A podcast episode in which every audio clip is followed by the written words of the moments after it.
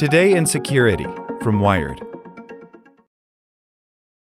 The bold plan to create Cyber 311 hotlines.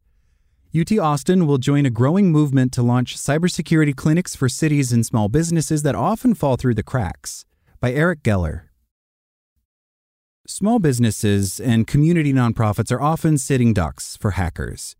But across the United States, programs are springing up to connect these vulnerable organizations with fresh-faced defenders, college students.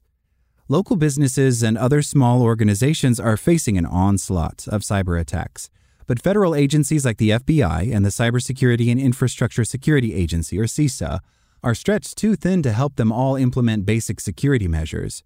To fill this gap, public and private universities are launching cybersecurity centers modeled on law school legal clinics to train students as digital security consultants.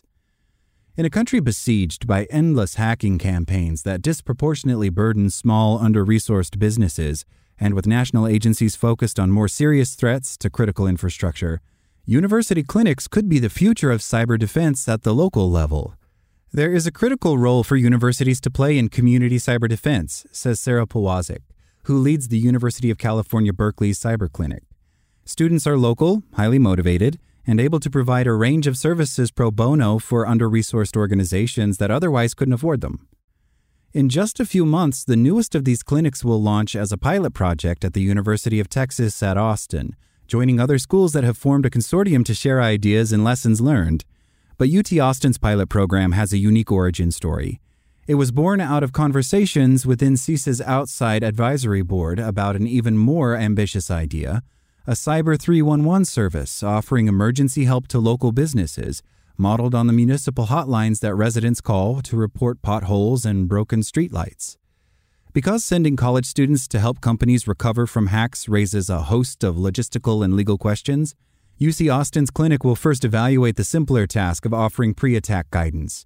But the program's leaders say they're still interested in the 311 concept that inspired the clinic, and if they can eventually make it work, it could help make colleges the cybersecurity backbones of their communities. The U.S. faces twin cyber crises. Companies often lack the resources and knowledge to effectively protect themselves from hackers, and there are too few trained professionals to fill the cyber field's many open jobs. Small and medium-sized businesses fall below a cyber poverty line, struggling to achieve even basic resilience. The persistent talent shortage — there are an estimated 756,000 vacant cyber positions in the U.S. only makes things worse. For decades, law schools have used clinics to train future lawyers and support their communities with pro bono work. There's no learning like the learning that involves an actual real client, says Robert Chesney, the dean of UT Austin's law school, head of the university's cybersecurity program, and founder of the new cyber clinic. Everybody says those experiences are the most impactful things that they do. In recent years, universities have begun using a similar model to tackle cyber threats.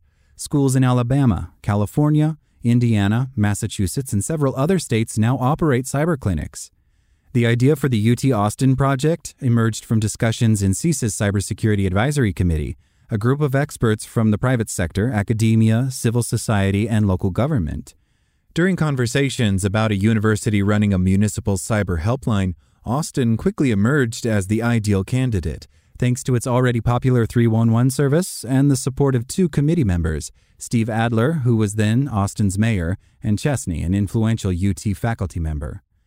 CISA Director Jen Easterly has championed the project and recently told the advisory committee that her agency will consider launching a nationwide Cyber 311 program after evaluating Austin's new clinic and similar efforts.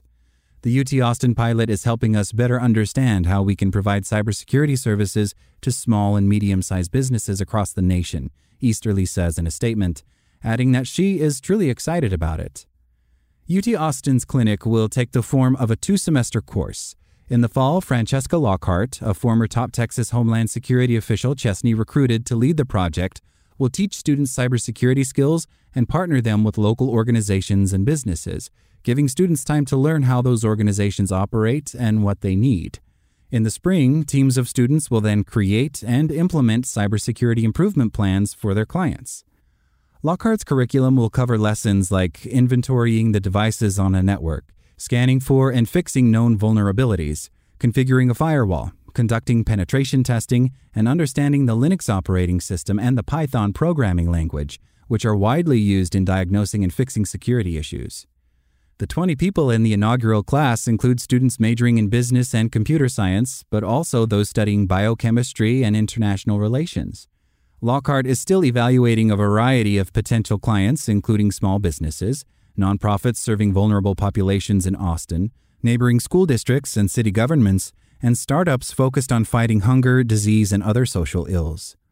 Lockhart says the clinic represents a great opportunity to get students real-world career experience and fill the cybersecurity workforce gap while also serving the needs of some of these under-resourced organizations. Any expansion to the 311-type service is far off. You need to walk before you run, Chesney says. To Steve Adler, Austin's former mayor, a cyber helpline would be a natural extension of the UT Austin project. Austin's 311 service already gets calls from people worried about phishing scams and other low-level cyber attacks. The next step would be to create a referral system so 311 operators could turn certain calls over to UT Austin students trained to handle a wide range of common incidents. It might expand the scope of what people think would be covered by a 311 call, says Adler, who served as mayor from 2015 to 2023. Another state is already forging ahead with this idea. Later this year, Bridgewater State University in Massachusetts will launch a Security Operations Center, or SOC, to answer emergency calls from the community. The 24/7 SOC, created a partnership with a state-funded consortium, will be staffed by professional cyber experts, but students will be able to observe and participate in their work. Chesney finds the 311 idea very appealing. It'd be really great if we could get to that stage, he says, in part because it would deepen ties between the school and the surrounding community, a constant priority for colleges. It brings the town and the gown together, Chesney says, and it may end up being very central over time. But many questions need to be answered first. What kinds of calls will the clinic be able to make? How will the increased call volume affect regular 311 operations?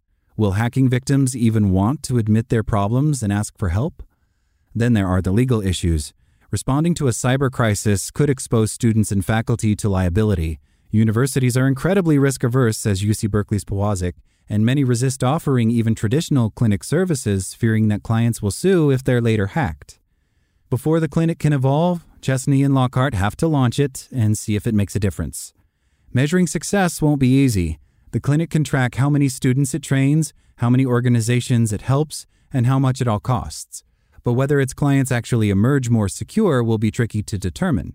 Chesney says the clinic will conduct satisfaction surveys and stay in touch with clients over time to see if its advice sticks. It will also track the alumni's career paths to see if it's moving the needle on the workforce issue. UT Austin is already having preliminary discussions with other universities that want to launch similar clinics, according to Chesney. All of this is meant to be replicated and copied and used elsewhere, he says. Not every school will be able to launch a cyber helpline for their community, but Chesney thinks large universities like his should be able to do so. Whatever UT Austin's program ends up looking like, Chesney is clear about the ultimate goal: to level up the difficulty systematically across society for the bad guys to get into the system. The sooner we can get everyone doing basic blocking and tackling, he says, the better off we're all going to be. Thanks for listening. I'm Zeke Robison, and for more stories like these, visit us at wired.com. Like what you learned? Subscribe everywhere you listen to podcasts and get more security news at wired.com/security.